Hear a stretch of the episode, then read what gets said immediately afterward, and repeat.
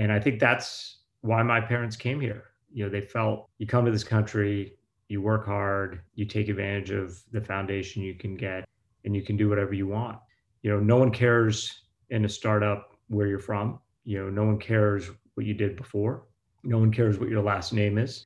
Uh, they care what your impact is. And to me, that's really powerful. It's what created Silicon Valley, why people from all over the world have come to Silicon Valley, because it doesn't matter where you're from, it's what you're building and, and what you're creating. So I think it's very parallel to the immigrant experience in, in so many ways.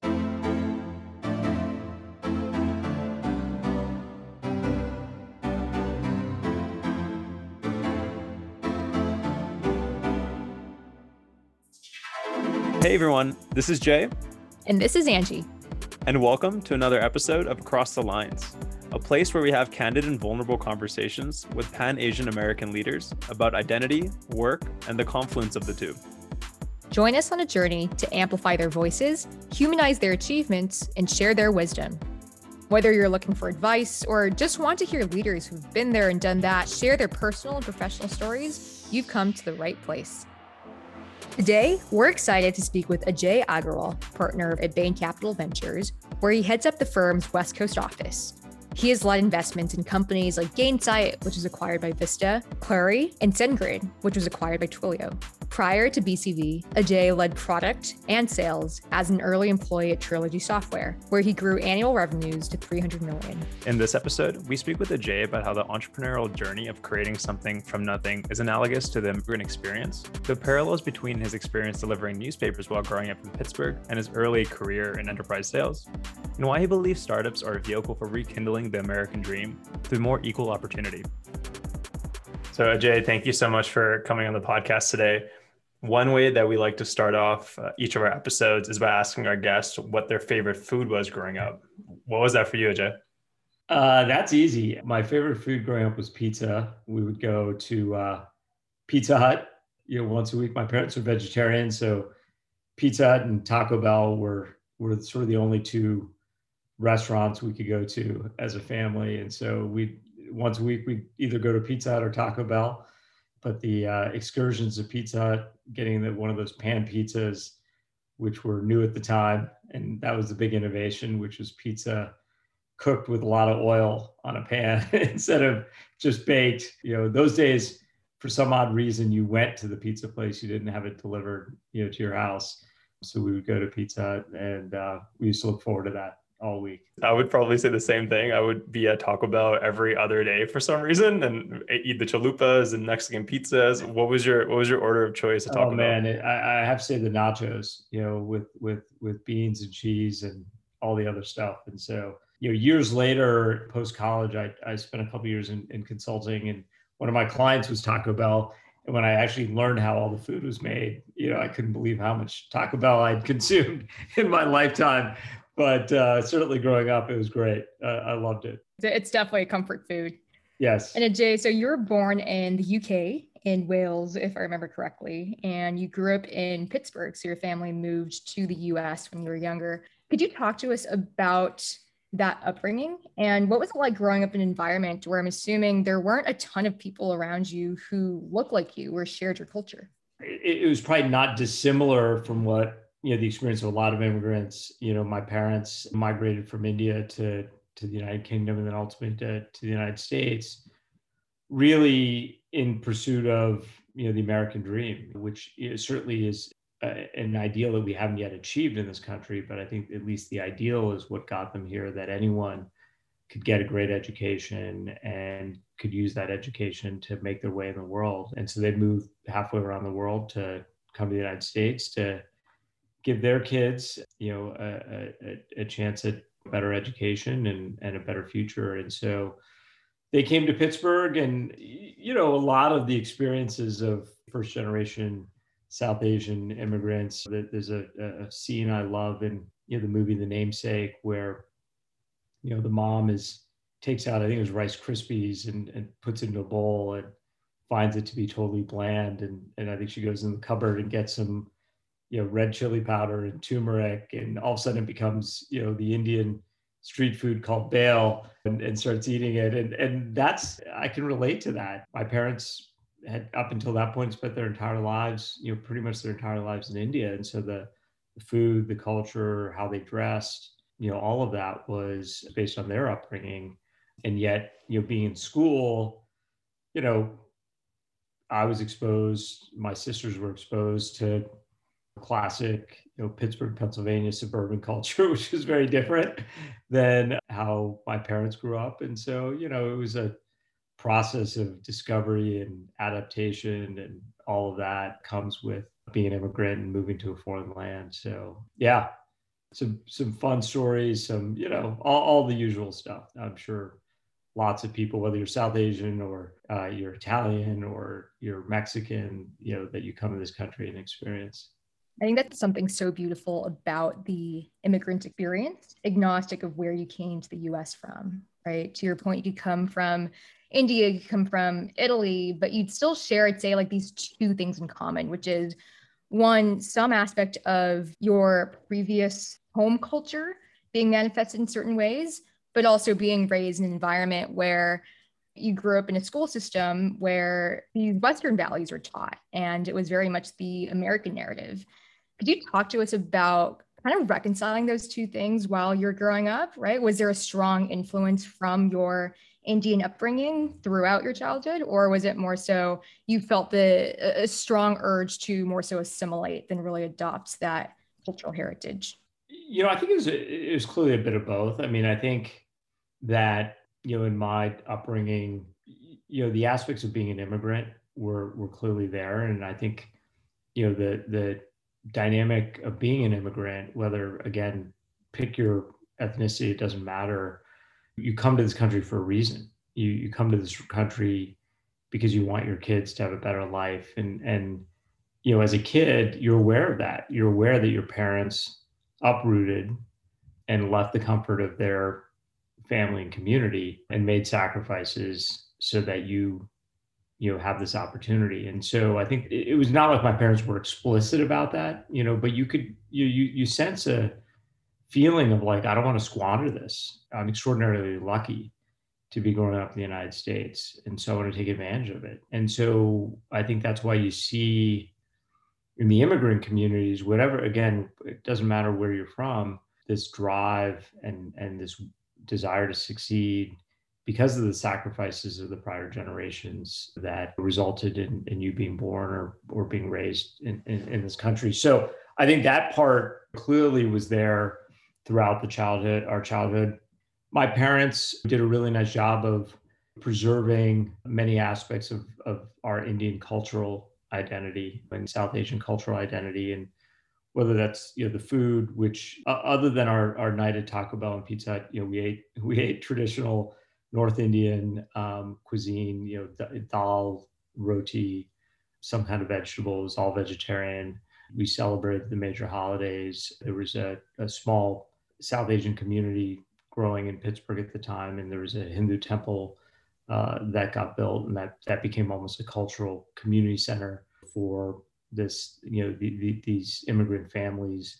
You know, I think my parents wanted to make sure we were aware of the great epics in South Asian culture, just like growing up in this country, certainly going to college in this country, you read, you know, the Odyssey and, and the Iliad, you know, the great epics of, of Greek culture, you know, the Mahabharata and, and the Ramayana are the equivalents in Hindu culture. And, and, you know, my parents want us to read those and, and be aware of that side of our, you know, our identity. But at the same time, I think my parents recognized when they came to this country that one of the, you know, magical things about the United States is this notion of a melting pot. And people don't talk about melting pot as much these days as they did when, when I got here, but this idea that that each of these unique cultures and identities you come together.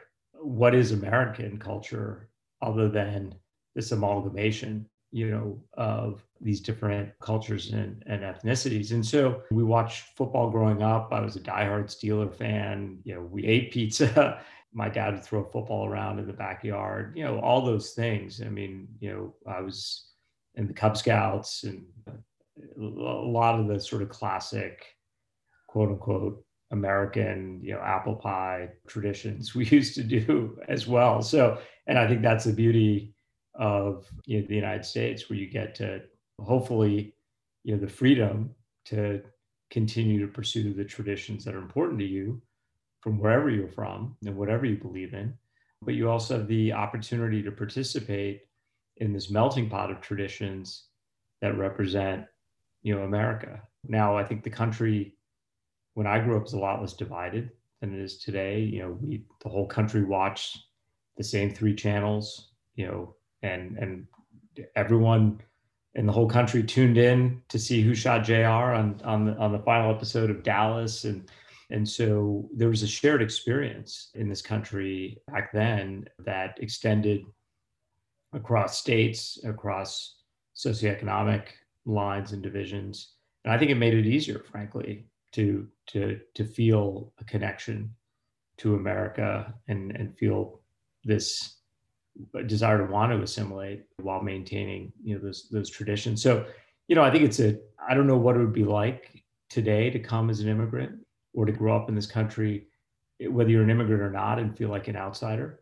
because the country is more divided, less of a feeling of of what America represents so Jay, one of the one of the things you mentioned there was the different cultures that you grew up in and how it was Indian at home. It was also watching football and eating apple pie with your friends and and kind of like the the combination of the two. One thing I'd be curious about is do you remember any of those Indian epics that you were being taught as a child and, and have any of those stuck with you today and, and kind of led to any like lessons or things that you still think about? You know, this idea that you know for for for folks who are listening that that have not read the Mahabharata, there's a famous scene. You know, and, and the premise of the Mahabharata is you two groups of cousins that are basically at war, and and so in that sense, it it parallels the Iliad. It's essentially a, an epic based on war. One of the main protagonists is about to go fight and and kill his flesh and blood. You know, his cousins on the other side, and and his charioteer is a manifestation of God, a spiritual character, uh, Krishna, who's his charioteer, and they end up having a conversation. Um, they have a conversation about essentially the meaning of life, you know, and that whole conversation becomes its own book uh, called the Bhagavad Gita, which is almost sort of a philosophical underpinning of, of Hinduism. And whether you're Hindu or not, you know, a lot of these ideas and, and philosophies, I think, are captured and represented in, in lots of religions. You know, I think that these ideas you know you're you're you have a duty or a journey that you're on. And you've got to enjoy that journey and fulfill that journey. And you can't worry too much and be focused on on the fruits of your labor or the sort of end outcome of your actions. You've got to embrace the journey itself. I think that idea which you know is one that i think lots of people talk about you know, trace, at least my understanding of it, traces back to those discussions with my parents way back when and reading about that story. And, and so to me, it boils down to finding something you love, doing it because you love it, not doing it because you're trying to get to some outcome.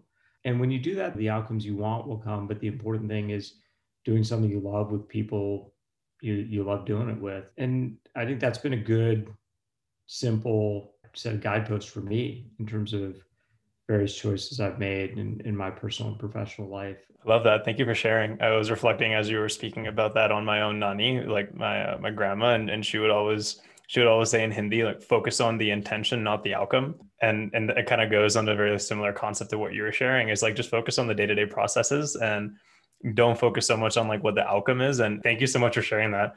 Jay, we spoke to uh, Harpal, who's a mutual friend and connection of ours, and he asked us to ask you about your early paper routes growing up in Pittsburgh. Can you tell us more about what that paper route journey was like? Yeah, it was, I mean, it was pretty miserable, to be honest. And so, I mean, you know, in, in snow and rain and cold, you know, going out and, and delivering the papers, carrying them in a rucksack on your shoulder and you know, in those days there was no PayPal or Venmo, and so the, the hardest part of the job was you had to you know, at the end of each week, go to each house and collect three dollars and fifty cents. And people had change, they didn't have change, they weren't home. You had to go back. The world of embedded fintech did not exist back then, and so otherwise it would have been all easy. I could have done it by an app, you know, from the comfort of my home.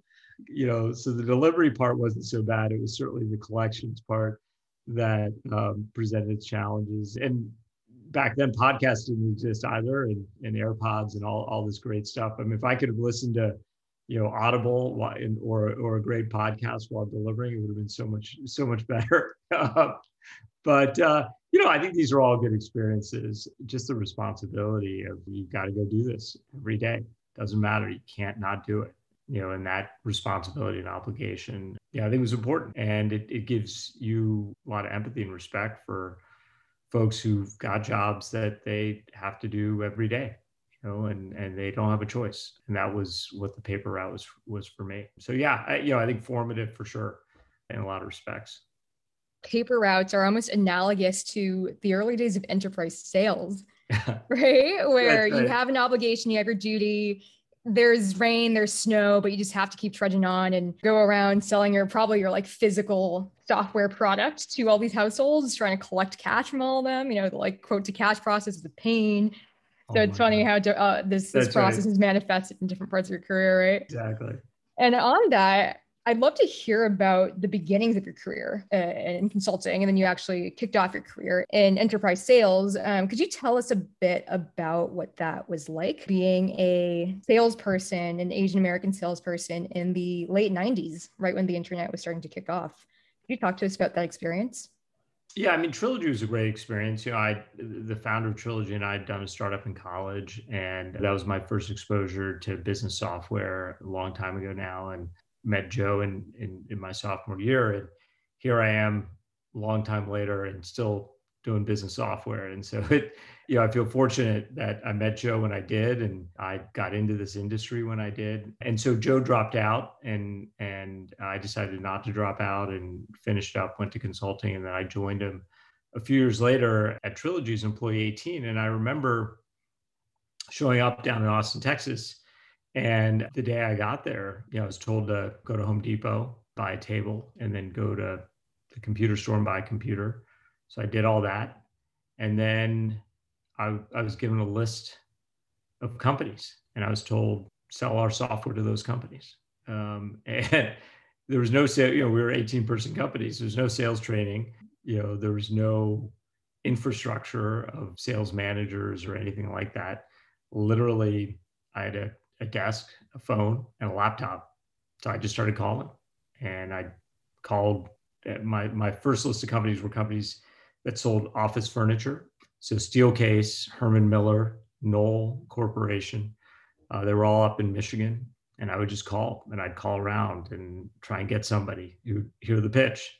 And I finally got somebody after a few days of calling, and he said he'd love to meet.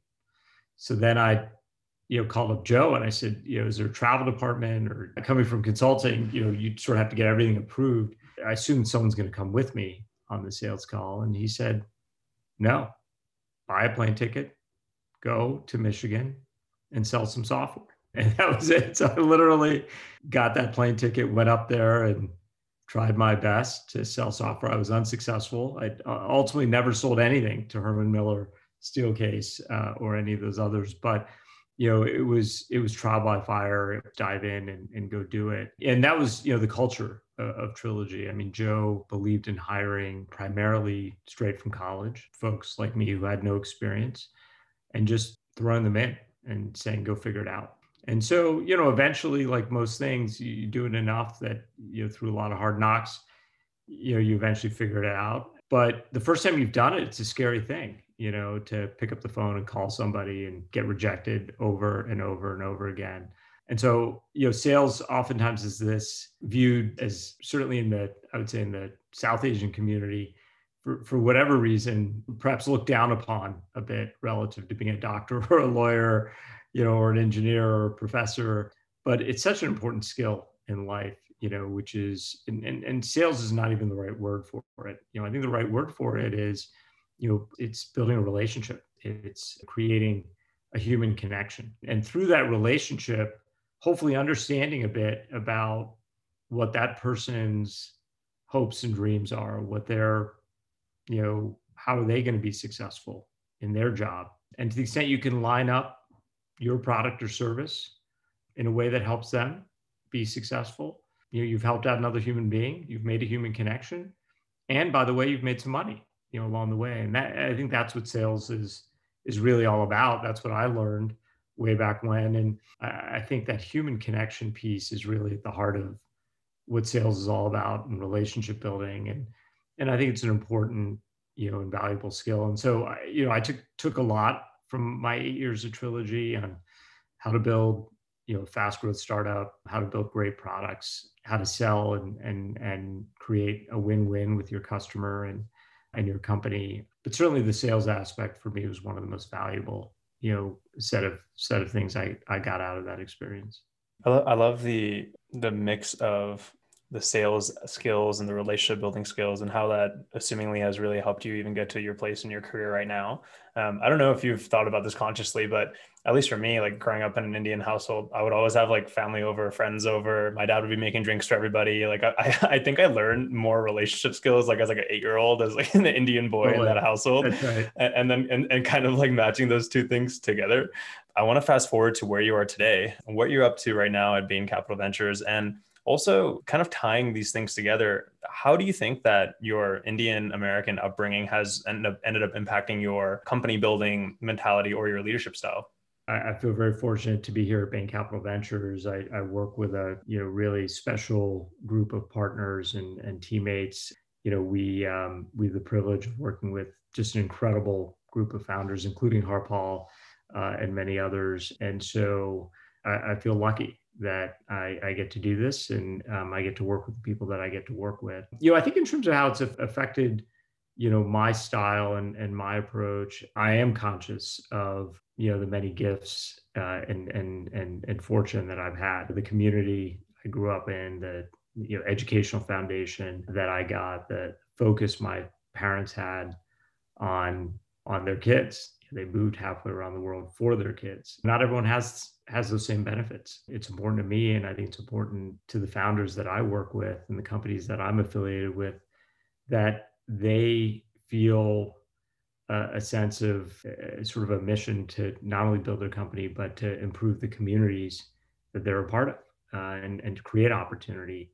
Um, that, that to me is the exciting thing about startups is that you're creating something out of nothing.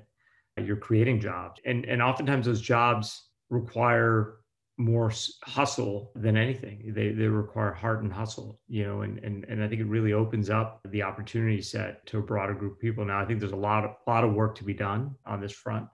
Uh, and clearly, we have a long way to go in, in Silicon Valley in terms of creating that opportunity. But the beauty of startups is that you know the really good ones are are much closer to a meritocracy than I, I, think most other organizations or institutions or societies. And that appeals to me that notion that you can join a startup and you could be the CEO someday through your own hard work and impact. And I think that's why my parents came here. You know, they felt you come to this country, you work hard, you take advantage of the foundation you can get, and you can do whatever you want. And again, I think that American dream needs some work and we're not there in terms of that aspiration but i think startups very much bear those same things. Again not not quite there but certainly in the right direction uh, aspirationally. And so to me that's really appealing.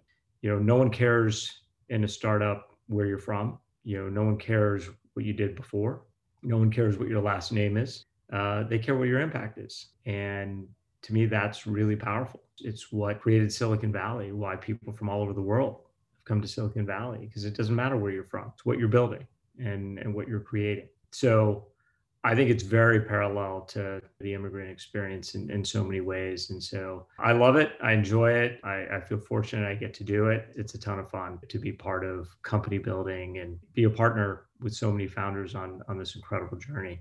That's such an incredible and a beautiful parallel. You just drew there, Jay, between startups and this underpinning of the American dream right? And what it means to be a company builder and what it means to uproot your life and come to the United States and build a new life for yourself and your family. There's just so many beautiful parallels there. And at the root of it, it's about impact and opportunity. And you alluded to this a bit, but especially now in this divided environment you're in, there's almost a bit of an erosion of the American dream of sorts. And I'm curious for you, since you're in a position where you can allocate the capital to be able to build this vision of what the American dream can look like, what are some ways in your work in which you hope to almost in a way rekindle the American dream a bit to create that opportunity for people to make impact, regardless of what their last name is or where they came from? You know, one organization that uh, I want to make sure I mention is is an organization I've been involved with for over a decade, and it's called Build B U I L D dot org and it's started by an amazing entrepreneur suzanne McKechnie Klahr. it's now run by incredible ceo ayele shakur and and and the concept of build you know i think is very much along the lines of everything we've talked about today is is this idea that we have a set of students, high school students in this country that don't have the same opportunity. Their communities and their schools are not providing the same opportunity in, in many of these disadvantaged communities as in other communities. And how do we try and address that gap, that opportunity gap that exists out there? And and and, and Build is one of many organizations that I think is trying to address it. In Build's case, they do it through entrepreneurship. They run a program where students, you know, in these communities can attend a, four-year build program and literally start a business and run a business and, and get up on stage at you know Stanford Business School and present their business plan, get startup capital to fund their business. And through the process of building and running their business, learning you know life skills, you know, learning how to manage a P&L, how to organize and present a business plan and, and share a, a PowerPoint presentation and more importantly, the process of building these companies just creates a sense of energy in these students. They want to come to school because they, they, they can't participate in build unless they're coming to school and achieving the goals required to graduate uh, go hand in hand with build. And, and so, you know, Ayele talks about, you know, this broader notion of an equal opportunity initiative. That's what we're trying to promote is a country where no matter where you grow up, no matter the color of your skin, you have that equal opportunity. And again, we're we're far away from that. But you know, I believe startups are a vehicle, potentially help along the way. And, and that's why for me, build resonates so much because it, it leverages the power of entrepreneurship as a way to promote you know this equal opportunity and so it's something i'm passionate about I love that, Ajay. And again, just it's it's it's been awesome to understand a little bit more about your your life story, and and more times than not, you end up seeing obviously how the impacts from early childhood, your parents end up impacting the type types of work that you do. If we're privileged enough to be able to do that, and and and it's really nice to see that happening for you with Build and also with BCV. Really quick uh, lightning round here. We love to ask our guest what's one piece of advice that you would give either yourself when you were coming up in your career in your life, or maybe something that you did really well um, that led to your success personally or professionally. If that were to come up top of mind for you, what would that be? You know, I think the single biggest thing that I think about and I give advice to other folks on is focus on the people.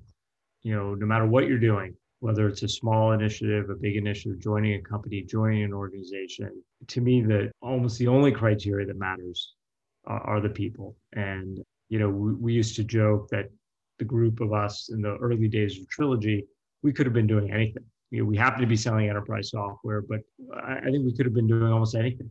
You know, in that group of people, we would have had, you know, the time of our life. And and so I think that is the most important thing. We're human beings. We thrive on relationships and connections.